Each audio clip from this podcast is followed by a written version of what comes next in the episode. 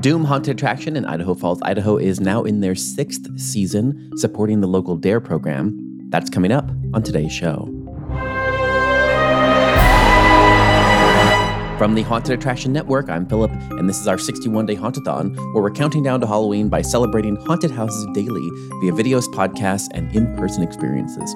This podcast is just one part of this year's Hauntathon. The best way to follow everything is by subscribing to our newsletter or going to our website at hauntedattractionnetwork.com and clicking on that banner.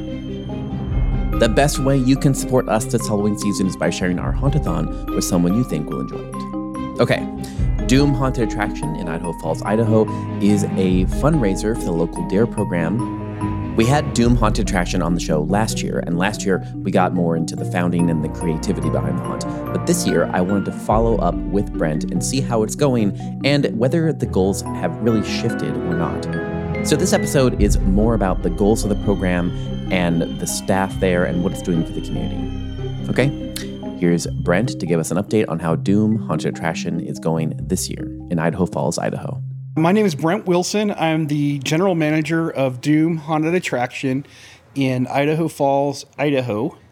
We are a 32,000 square foot indoor haunted attraction and we operate as a nonprofit charity. All of our proceeds go to the Bonneville County Sheriff's DARE program to help keep kids off of drugs. Uh, we have uh, right now about 85 teenage scare actors signed up to come work as volunteers at the haunt. This is a safe place for a lot of them. I, I thought I had a rough childhood. Now, these kids here, some of them just blow me away how strong they are, uh, given what they grew up in. Obviously, the DARE program is very important, but also giving some of these kids a family away from their family and a safe place and providing the good adult influence and I like to think maybe role model for some of them. That's very important. How long have you guys been here? This will be our sixth season in 2023, operating the haunt.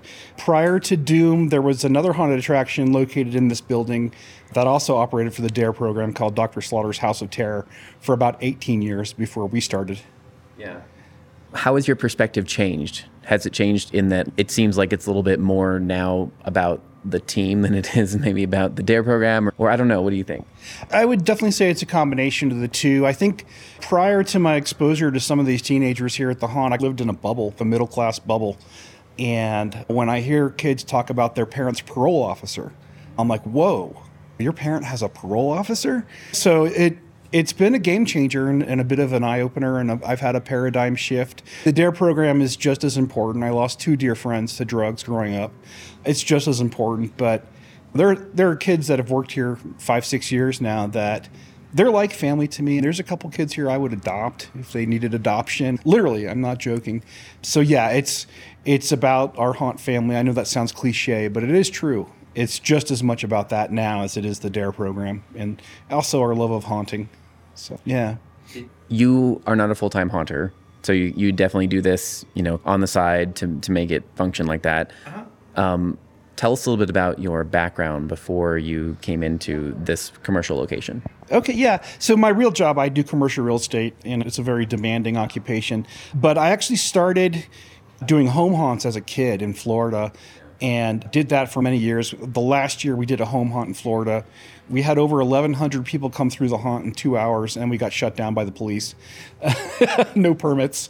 And then moved to Idaho, had a child. When my son started getting older, we started throwing these crazy Halloween parties where we would do little walkthrough haunts, and it just kept getting bigger and bigger. The last year that we did the home haunt in Idaho, it was about 3,000 square feet.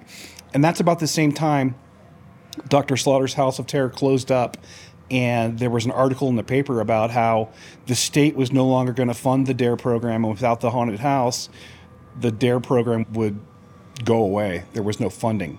And so I contacted the DARE officer at the sheriff's office and said, hey, here's my background. Here's some videos of my home haunt. I'm interested in picking up the ball and running with it if you are. And uh, yeah, that went really well. That first meeting went really well, and it's it's been a good relationship ever since. Yeah. Yeah. What kind of kid were you in high school? I was a punk rocker. Actually, I did see that's a band set in there. Is that yours? That's mine. Yeah, I when I was young, I was in a punk rock band. We put out five or six CDs. We're on Spotify and all that. And I was a I was an outcast. I was the weird kid with the crazy hair, And I can relate to a lot of the kids here. We have a lot of misfits here at the haunt now, and I give them pep talks because I know if you're 15 years old and you're a quote unquote weird kid or you're a gay kid, it's tough. Society's hard enough when you're quote unquote normal. And so uh, there are kids here that are quote unquote weird, and I've taken them under my wing and I've said, hey, I've been there. I used to get bullied by jocks when I was your age, and it does get better. And they're actually scared of you because those guys are they they try so hard to fit in. They're terrified of not conforming. And so when they see you being your own true self, they consider that a threat. They don't even realize it, but they consider that a threat, and that's why they bully you because why else would you care if someone's quote unquote weird and not a conformist? Who cares, right? Unless you feel threatened by that. I like to think I've given some of these kids a little bit of help with self esteem and, and help them understand it does get a lot better, especially after you finish high school and you can just navigate your own course in life. Is that what you would say to the 50, your 15 year old self? Hell yeah. I wish I had a grown up weirdo I could use as a role model back then but I did not. But yeah, no, we have some great kids here that are going through a really rough time, especially with social media nowadays.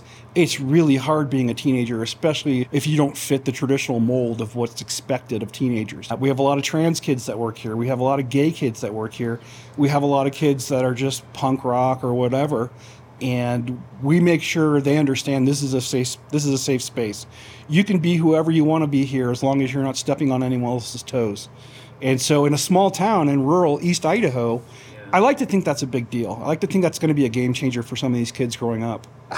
Yeah, this is a very, very, very religious community too. Fifty-two percent um, LDS Mormon community, and I'm not. There's nothing wrong with that. I'm just saying there's additional pressure from the, the church side of things as well. A lot of these kids grow up as members of the LDS Church, and it, it, it, becomes even harder i think to break away and be your own true self if you've got that kind of pressure you know has it ever been difficult for the haunt with that type of pressure or it's counterbalanced by the dare program i would say for the most part no we did have one guy when we, the first season we were open one guy gave us a one star review because our animatronic mannequins had exposed breasts I couldn't believe it.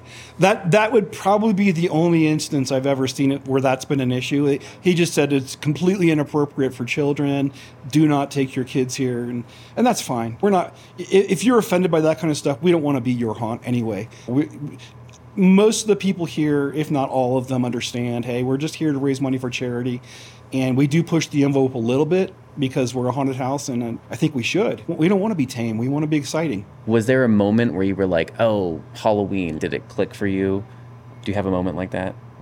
Yeah, I've always been a quote unquote monster kid. I used to. Yeah. There was a a great thrift store that specialized in magazines uh, where I grew up, and they had old issues of famous monsters of filmland for a quarter, and so I would just gobble those things up. But I think the aha moment for me is I grew up in Florida and I went to Halloween Horror Nights the first year, first three four years.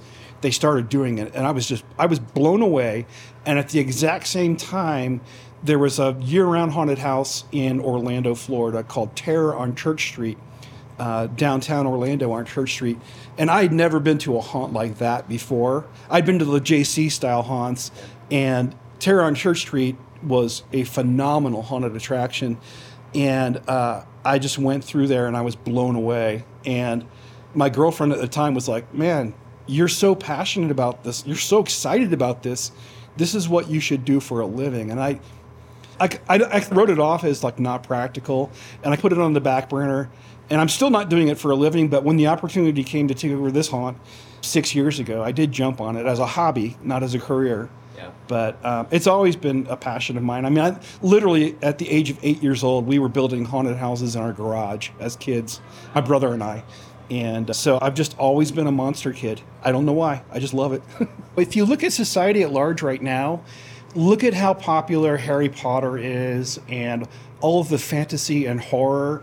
Stranger Things was a, and there's a, the new one, Yellowjackets. Mm-hmm. People are really into fantasy, and I think it's because our lives have become so banal and compartmentalized and predictable.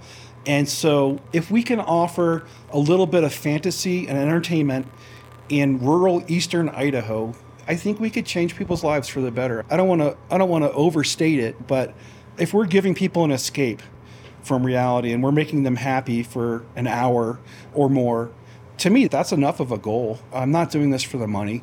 I'm hoping we're, we're, we're having a positive impact on a number of kids' lives in the community.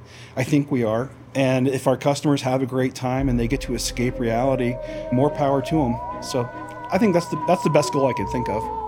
Today's episode was produced and edited by me, Philip Hernandez, with post production by David Swope and original music composed by Chris Thomas. We're counting down to Halloween with daily podcasts, videos, and events in our 61 day Hauntathon.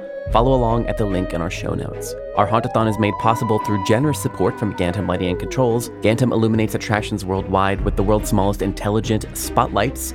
See what you're missing with a free demo. Sign up at gantom.com slash demo. That's gantom.com slash demo. Our Hauntathon team includes Daryl Plunky, Emily Louise Rua, Megan Spells, Gavin Burns, and Omni Adventures. And our content partners for this year include Attractions Magazine, Creepy Kingdom, Freaks of HHN, Haunt Topic Radio, Kevin Heimbach, Muse TV, Omni Adventures, Scare Track, Sharp Productions, That Halloween Podcast, The Horror of Being Emily, The Scare Factor, and This Weekend with Nick Paleocchini. The best way you can support us this Halloween season is by sharing our Hauntathon with someone you think will enjoy it. And to follow along to our Hauntathon, sign up for our weekly newsletter at hauntedattractionnetwork.com. We'll catch you back here tomorrow and every day until Halloween. Until next time, stay scary. This is a Haunted Attraction Network production.